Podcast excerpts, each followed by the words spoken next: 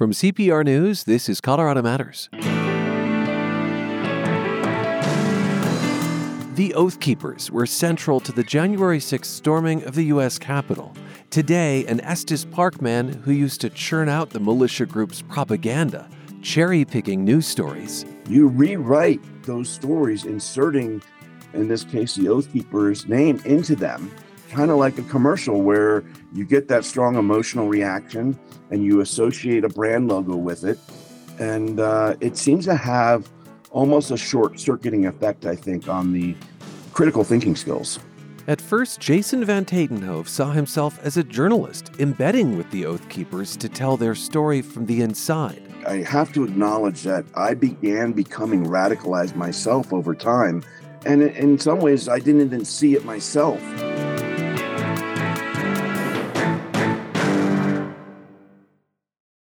I'm Sam Brasch, a CPR climate and environment reporter.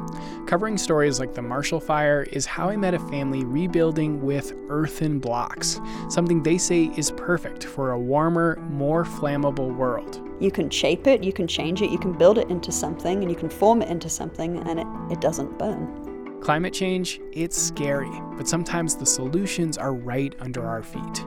Invest in climate solutions coverage at cpr.org/climate. This is Colorado Matters from CPR News and KRCC. I'm Ryan Warner. The founder of a right wing militia group will be sentenced soon. Stewart Rhodes, leader of the Oath Keepers, was found guilty of seditious conspiracy for his involvement in the January 6th attack on the U.S. Capitol. Our guest today knew Rhodes, worked for him, and even let him live in his basement.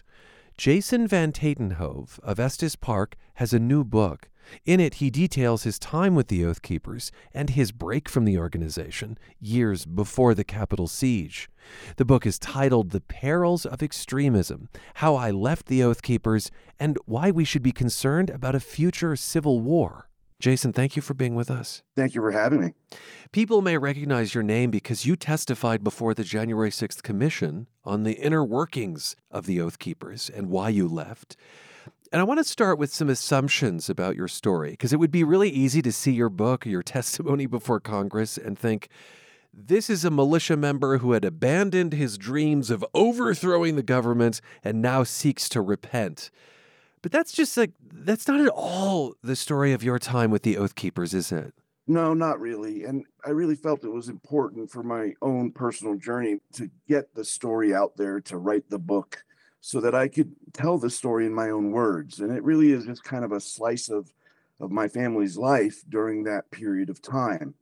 Um, I kind of went into the, the misadventure with a notion to write a book. Um, I had been reading a whole lot of Hunter S. Thompson. I had been moving through his omnibus and, and you know, had been very struck by his Hell's Angels novel and, and thought that this might be an opportunity for me to write a similar novel that pertains to our generation. So that kind of was part of the genesis of that journey.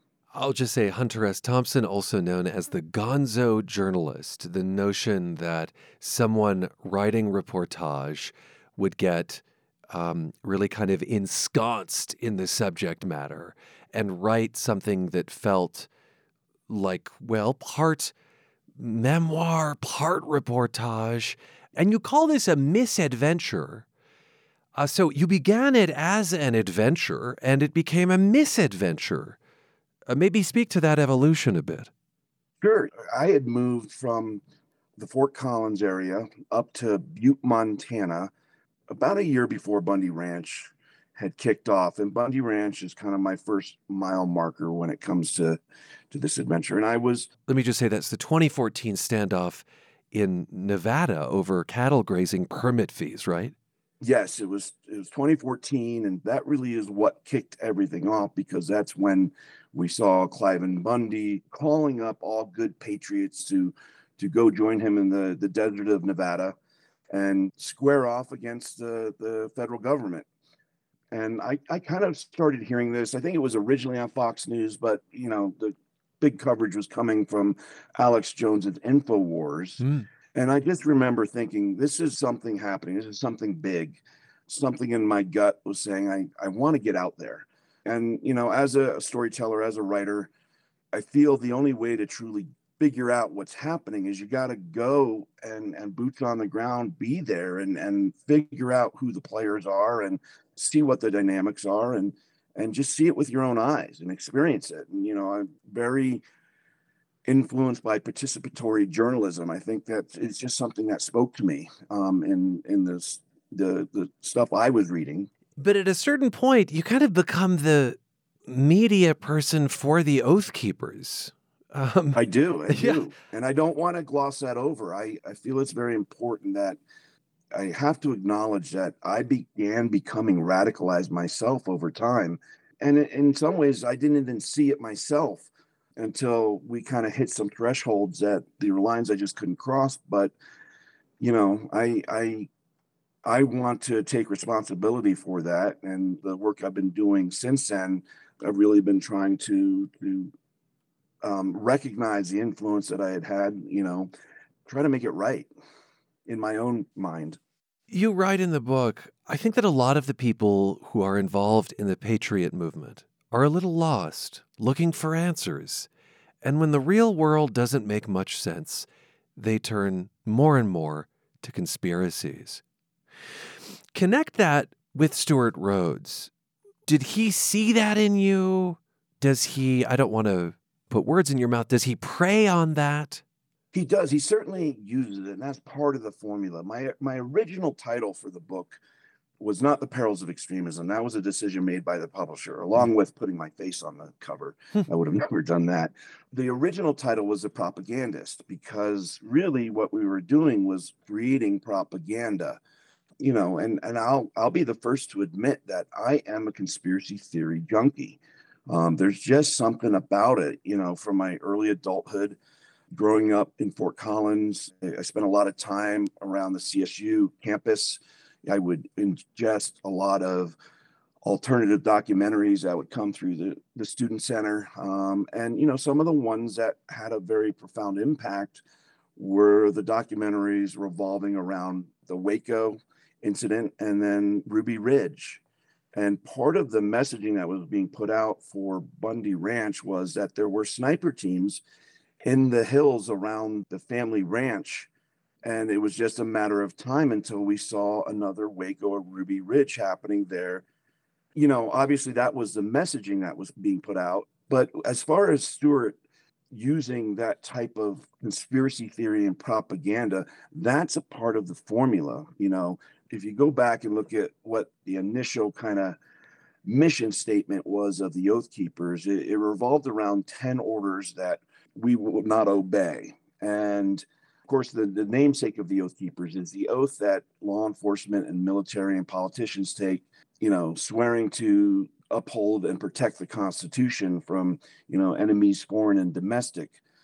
So it's playing on that, but it really revolved around what was called the Jade Helm conspiracy, which was a conspiracy that during the Obama era really kind of took hold. And it, it revolved around the notion that the UN was actively doing trainings with the US Army and, and National Guard to round up, generally speaking, right wing conservatives uh, gun owners and, and put them into you know some sort of concentration camp in decommissioned big box shops like Walmarts and such.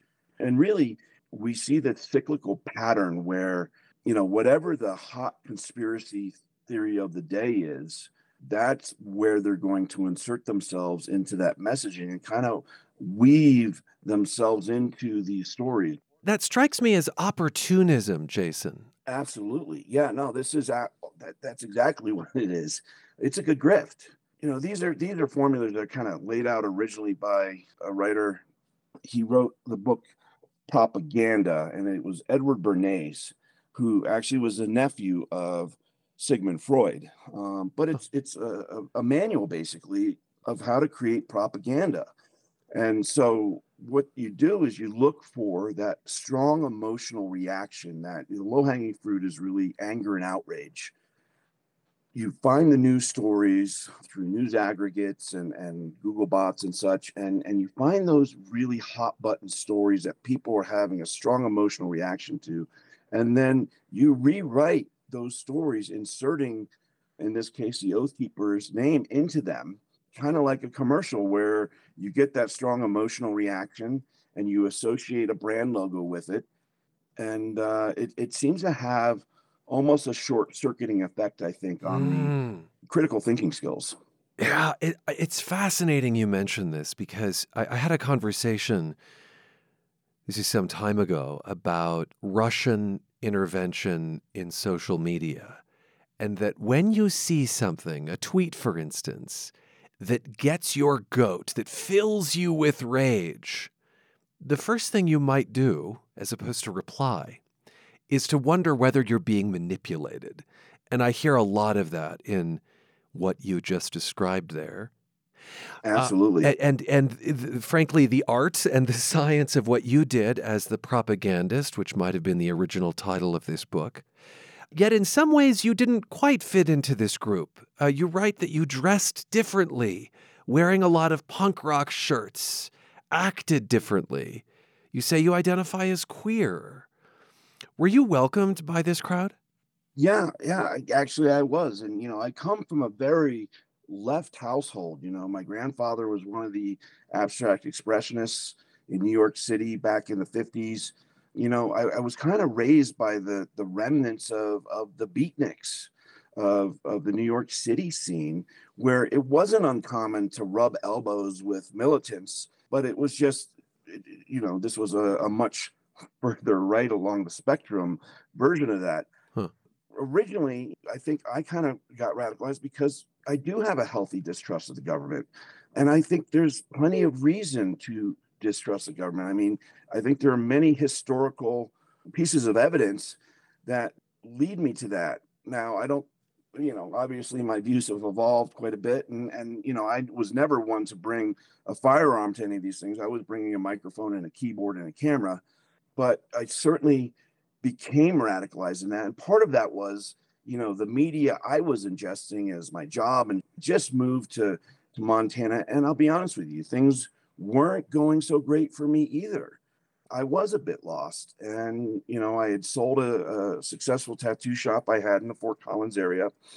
I uh, moved my family out there and with plans of using those funds to start another tattoo shop in the, the Butte area.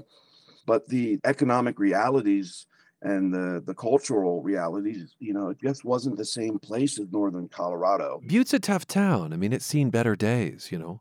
Yeah, yeah. it- I mean, it's it's beautifully haunted, but it's it really is. It, it's a haunted place. You know, eh, there's been this storyline that undergirds extremism. I think it has undergirded Trumpism as well, which is that uh, economic unease is what drives these folks. There's also a lot of pushback against that, uh, and that it might be racism or misogyny or homophobia that drives folks. Uh, what I think it all starts with poverty, though. I, I do. And that's from my traveling around and then my own story, um, traveling around the country and, and, you know, meeting some of these folks. Because you got to understand, with specifically with the Oath Keepers, we saw a, a creep towards the hard right. You know, before Bundy Ranch really happened and kicked off, I would describe kind of the actions that I would hear about later on it, it almost seemed more like an anarchist book club. There wasn't direct action. They weren't doing, you know, armed standoffs where they were pointing guns across at, at federal law enforcement agents. But once Bundy Ranch happened, and this kind of touch, you know, returns to this this notion of grift or opportunism. Um, when Bundy Ranch happened, and I was I was there, I remember overhearing conversations that they had raised close to thirty to forty thousand dollars in a week and I think that really changed Stewart's direction. That you know he saw an opportunity there, and he also saw just how much camera attention nationally and internationally it garnered, which led to greater membership. It also led to greater donations, and so that I think really, in in Stewart's mind, steered him towards standoff after standoff after standoff because we, in pretty quick succession, went from Bundy Ranch and then up to Josephine County, Oregon, for what was called the uh, Sugar Pine Mine standoff. It's fascinating because it does strike me as something of a traveling show. You know, like the the opportunism I think that you reflect on. And, and I, will be honest with you, I, I, I had never traveled much previous to this, and and part of the draw was I got to go all over the country and, and meet all kinds of people. And, you know, I was flying to work some days in a old Vietnam era Huey that was piloted by, you know, Vietnam era pilot. So, you know, there was kind of an adventure aspect to it. Is it like a lot of guys who just kind of want to play G.I. Joe? um, yes. Yeah and no. Um, you know, it, it certainly is a, a, part of it and I think one of the reasons, you know, Stewart kind of focused in on the veteran community is, is because they're looking for that camaraderie again. And let's face it, our veterans have not been treated well at all when they return home historically, and and uh, that continues to this day.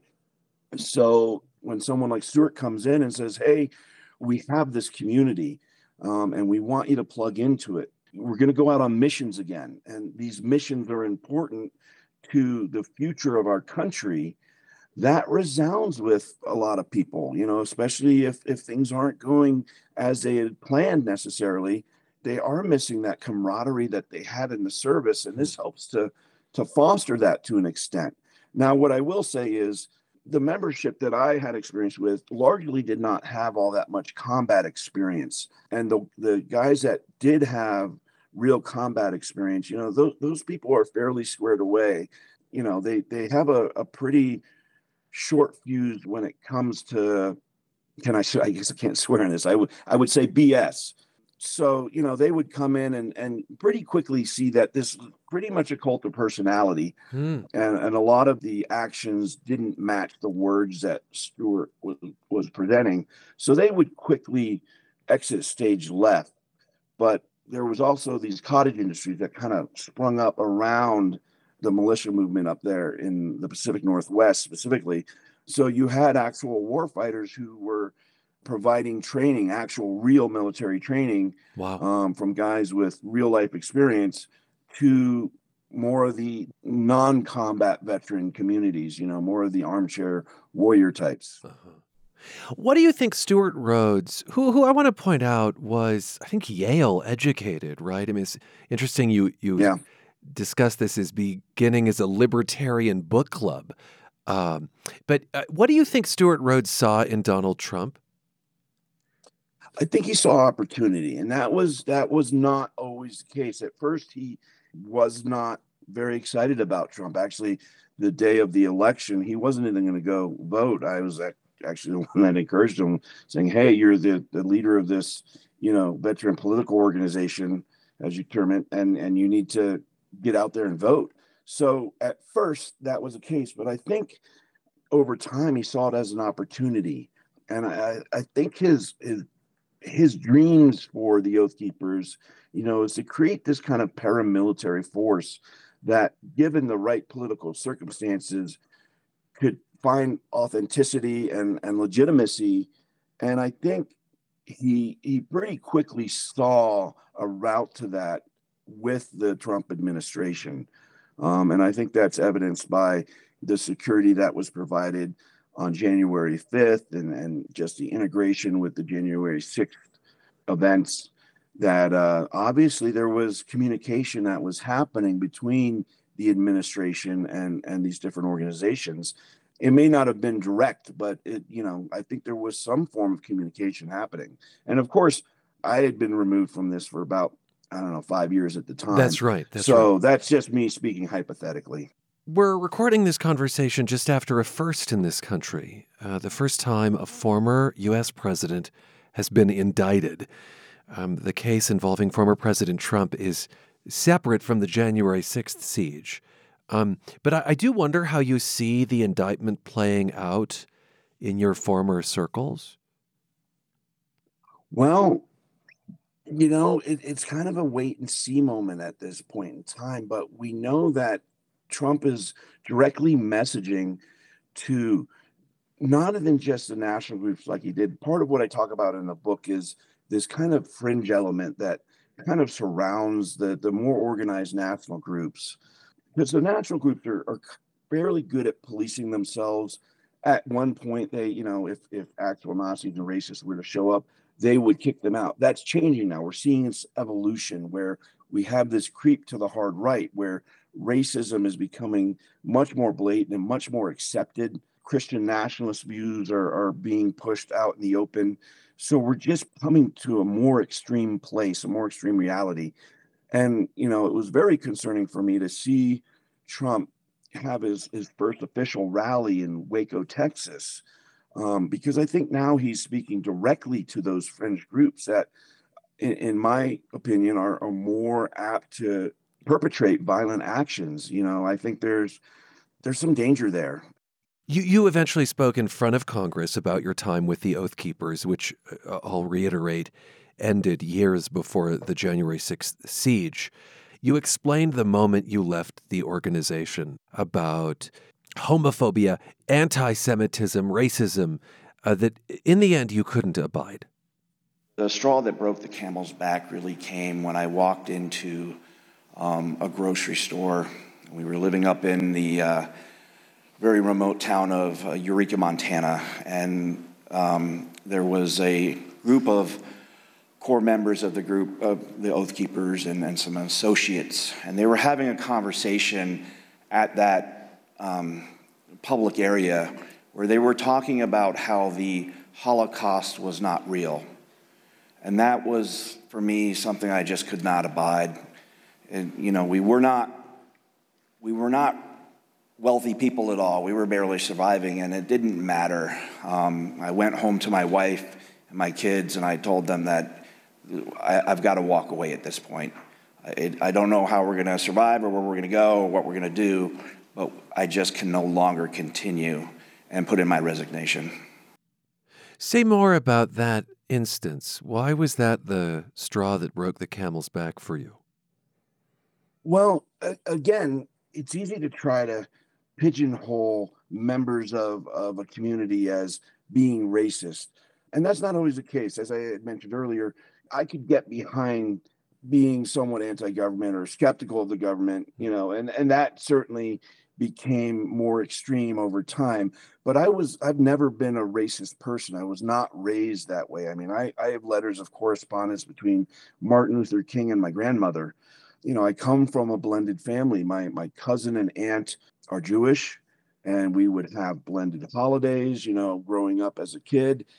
My granddaughter these days is is Latino. So for me, I just that was not something that in in my core being that I I could deal with, and um, so I it, it didn't matter that I I didn't know how we were going to survive and how we were going to live. We were going to figure it out as we went, and I just had to walk away from it. What did you do as a propagandist that you carry some shame around today? Well, you know, I'm I'm really with what I've been doing since then, and, and you know, a lot of people don't know what I have been doing, but but since then I've been working with what I would term as kind of top shelf journalists, working the the extremist beat, helping to connect dots. But since January 6th in my testimony, I began doing work. I'm now a, a, a consultant with Georgetown Laws ICAP, the Institute for Constitutional Advocacy and Protection. I have another major university that that I'll be um, working with as well. But I do talks all over the country. You know, I'm, I'm working with some of the people that that are really asking some of these big questions as to how do we avoid this in the future and try to get to a better place. So, you know, I realize that I played a part in this. And, you know, it may have just been words that I was using, but I think those words actually are, can be more more effective and more powerful than in bullets because, you know, ideas are something that take root and they grow. And, you know, I certainly played a part in planting those seeds. So now I'm trying to replant a new crop of seeds because I, I really think a lot about the world my daughters are going to inherit And I may have January 6th, watching that in high definition in real time on my couch with my daughters really was a gut punch for me. You know, it, it made me feel physically ill because that was really the realization that I had some influence on the through line from Bundy Ranch to what we saw on January 6th, where our democracy, you know, there was an attempt to to take apart our democracy and, and how our electoral process works. I mean, it was a failed coup, in my opinion. And I have to make right on that. I have to try to to do better. Hmm. You know, I'm I'm really good at screwing up. I'm really good at, I, and I think a lot of us are. Yeah, you know, I've, sure. I've made some poor life decisions, but part of that life experiences is learning from those and trying to do better and trying to to create a, a, a better future because no one's coming to save us. No one's coming to fix this for us. We have some really big issues that we're grappling with, whether that be climate change and political divide and violent extremism. The wheels seem to to be falling off as we're we're moving forward. And and you know, America's not perfect, but it's the best we got, and we've made some real, real progress in the last 60 years or so. And right now, I think we're in danger of of losing that progress that you know my grandparents contributed to, your grandparents contributed to, and we've got to figure out how to keep that from happening and how to move forward again and get to a better place than we were. So that's on us, and and you know that's on me. Jason, thank you so much for being with us. Thank you for having me.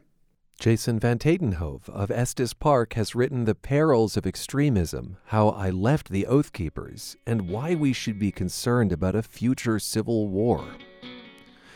I'm Ryan Warner. You're with Colorado Matters, and we'll be back in just a bit with a storied place, Bears Ears. This is CPR News and KRCC.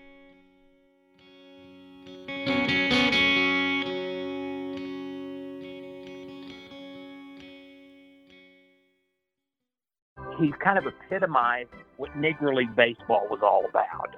You played for one reason you loved baseball. Black history, baseball history, and William Bebe Richardson in the latest Colorado in Depth, wherever you get your podcasts. This is Colorado Matters from CPR News and KRCC. I'm Ryan Warner. Like a giant outdoor history museum, that's one way Andrew Gulliford thinks of Bears Ears National Monument, just 30 miles west of the Colorado Utah border. Gulliford, who teaches at Fort Lewis College in Durango, has spent decades exploring the area's canyons, mesas, and desert expanses. His new book is Bears Ears Landscape of Refuge and Resistance. Andrew, welcome back. Thank you. Glad to be here.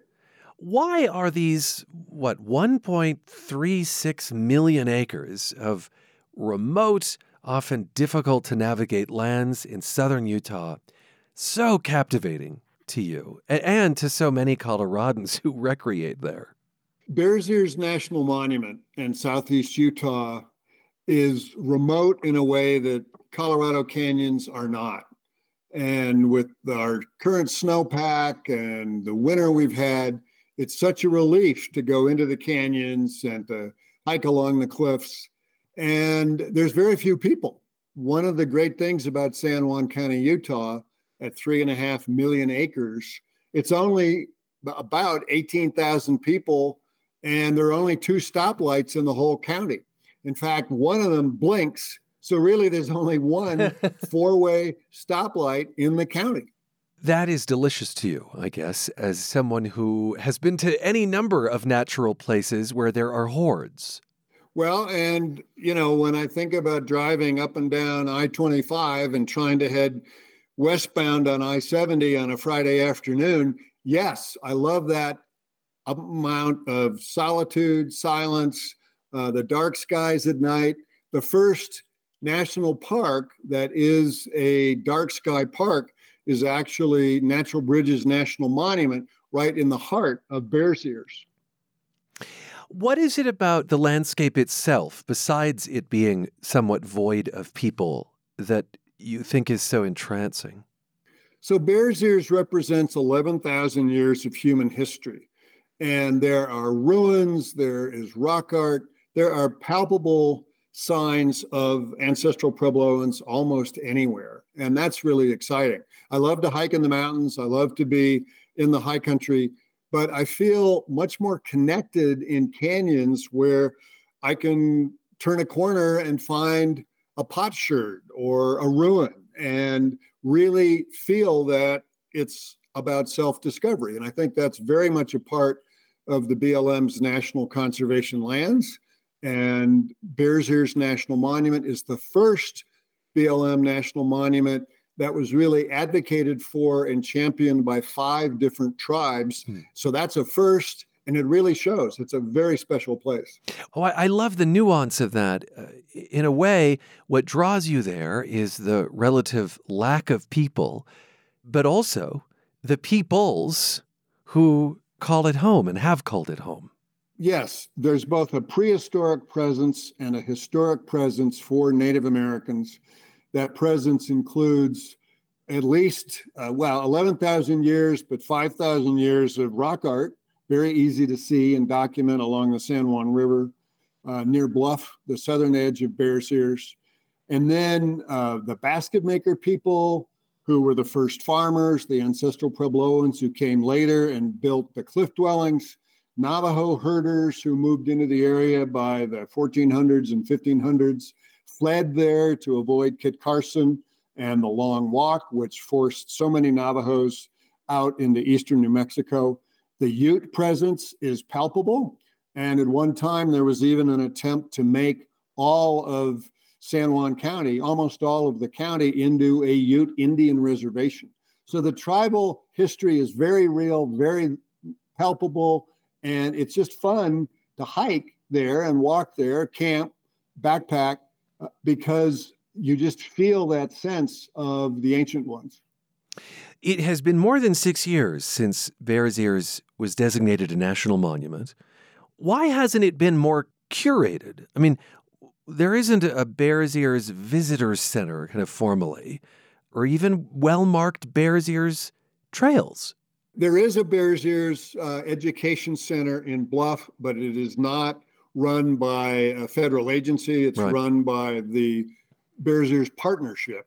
And part of that is this new philosophy of the BLM that if they're going to have national monuments and national conservation areas, and there are a lot of them in Colorado and all over the West, they will not build things inside the monument. They will make use of the small towns and the villages close by. Hmm. And so that will happen. But no, there's no federal funding yet for any kind of visitor center. There's a few little signs along the road that say, Welcome to Bears Ears, but no real maps, no real trail markers. And those of us who spend a lot of time there want it to stay that way. We want people to understand this is the kind of landscape that you don't just, you know, Google some sites and go visit. You have to learn to earn the view. One of the hotel owners in Bluff says that people come by, they want to see Bears Ears, but they don't want to look.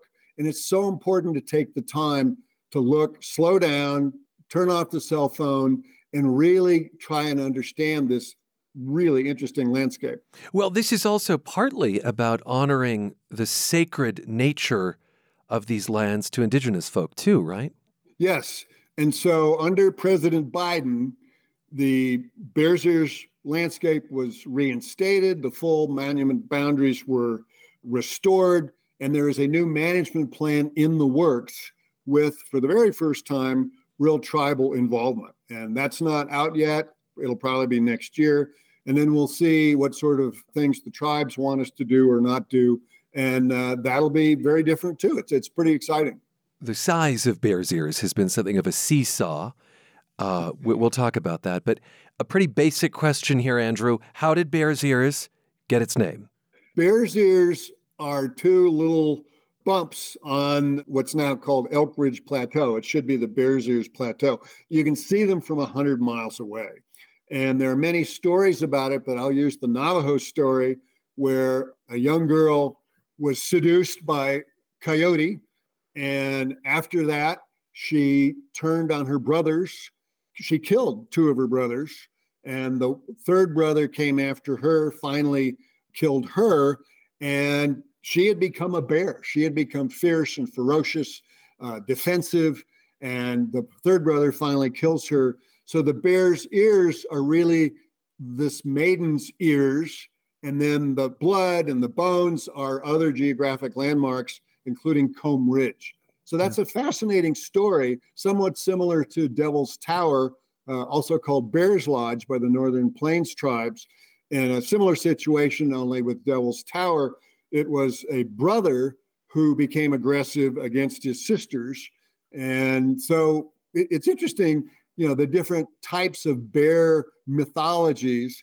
And in the case of Bears Ears National Monument, it's so embedded in Native people's culture that it shows up as Bears Ears in eight different languages. Okay. And so that speaks to how central this place was to so many indigenous people. Uh, what made it so special for them?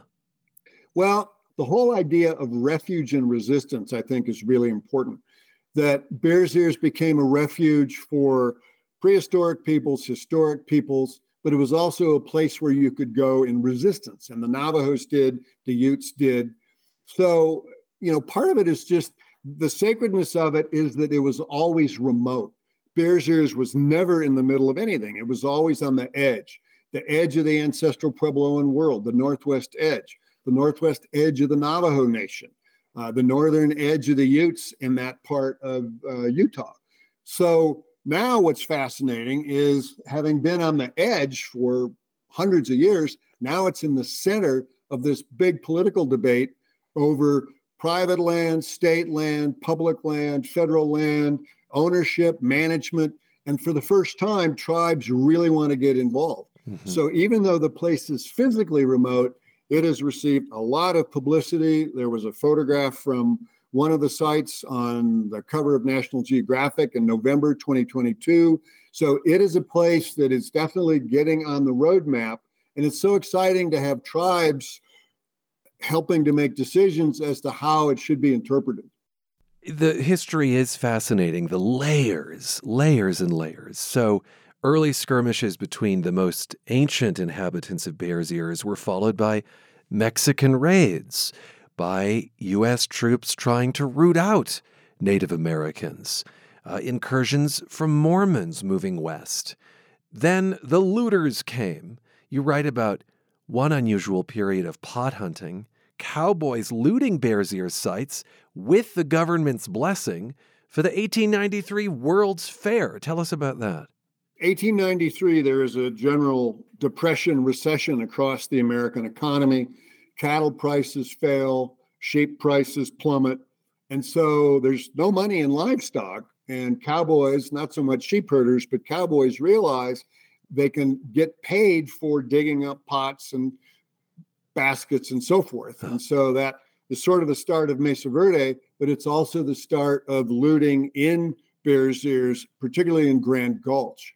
And so, one of the interesting things that President Biden acknowledged in his proclamation was that the very impetus for the Antiquities Act, yes. signed into law in 1906, the impetus for that came from Bears Ears and trying to deal with the pot hunting that was going on there. But the real reason for this rush to dig things up was the Chicago World's Fair. So collections were acquired to be put on display in a stucco sort of plaster Paris building on the Midway in the White City in Chicago. And that really made a difference. It helped start the Colorado Historical Society. It increased an interest in ancient peoples. And unfortunately, it increased an interest in pothunting. There is still looting going on, though, right? I mean, I just feel like that that is a reality in the West wherever there are artifacts. If if there are artifacts left. Possibly 90 to 95% of prehistoric sites across the Southwest have been looted, but it's possible that there are still artifacts there. I have found arrowheads, spear points, other things, and I rebury them on the spot. So the real question is can you have something as big as Bears Ears at 1.3 plus million acres and leave it as an open museum? Hmm. Can we teach and educate Americans and our international visitors to leave things alone? and that's that's a real challenge Blanding, Utah has a superb museum, the Edge of the Cedars State Park Museum. And as you walk into the building, the first exhibits you see are artifacts that were discovered by visitors, hikers, turned into the Bureau of Land Management, and now on display. So, you know, if we honor the right things, if we do the right things, if we visit with respect, hopefully we can tone down the pot hunting. And sometimes, though, just the presence of visitors will deter pot hunters. Uh, speaking of not leaving things undisturbed, Bears Ears was once the site of nuclear weapons testing. yes, yeah, that's a little little known part of uh, Western history that's pretty interesting. When Canyonlands is taken from the BLM in 1964 and reestablished as a national park, there were weapons testing going on near Green River, Utah, all the way down towards White Sands. And so Athena weapons and other grade weapons were launched close to Interstate 70 and then sent hurtling southward. Some of them landed up in Bears Ears, some of them wound up in Canyonlands. There's at least one ATV trail in Canyonlands right on the Bears Ears border where it's called the Missile Trail. And huh. you drive your ATV out, and here's a crumpled rocket. Didn't the military set up bleachers so that people could watch the launches?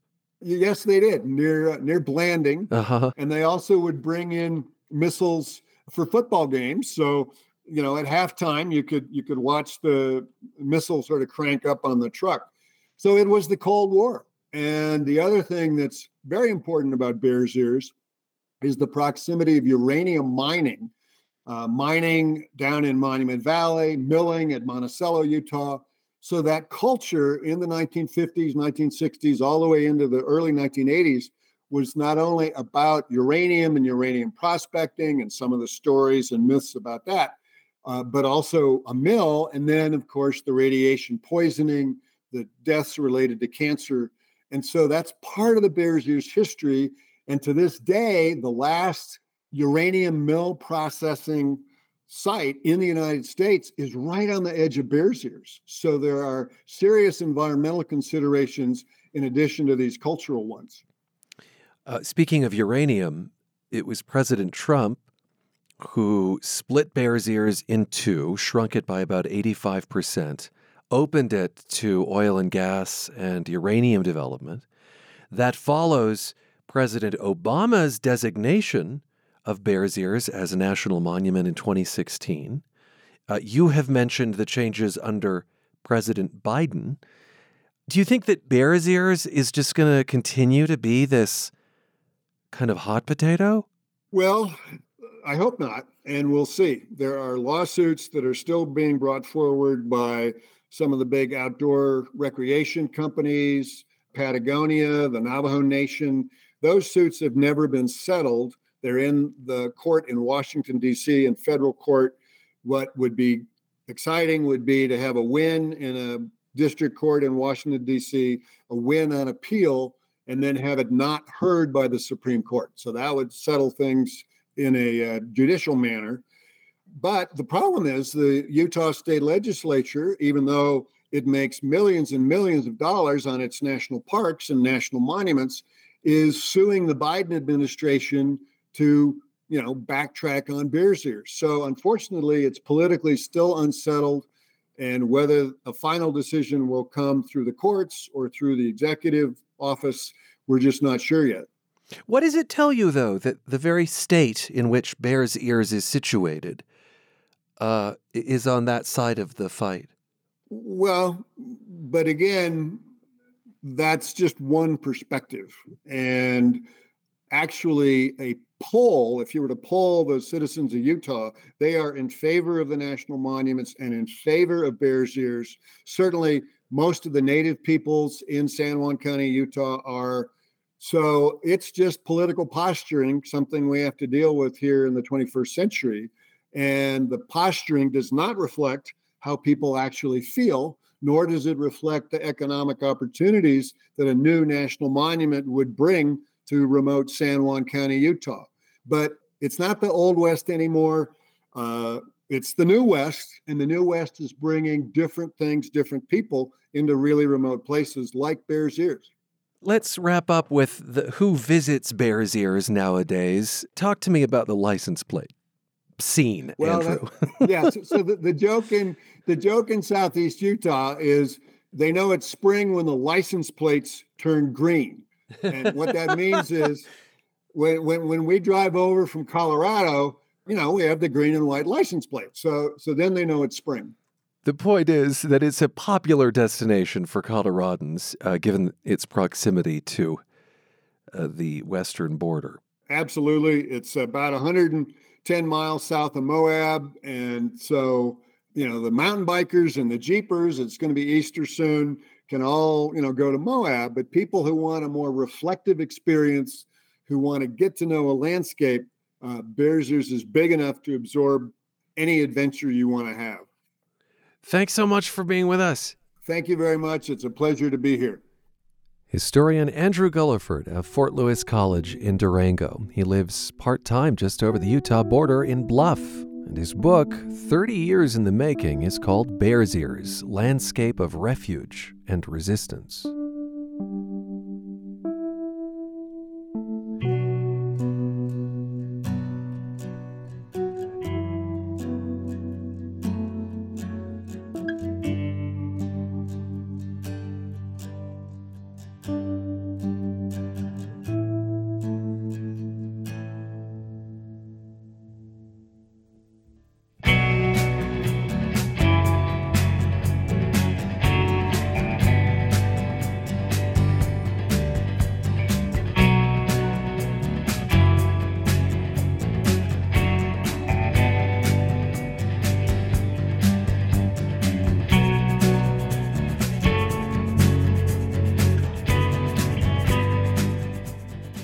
And that's our show for today.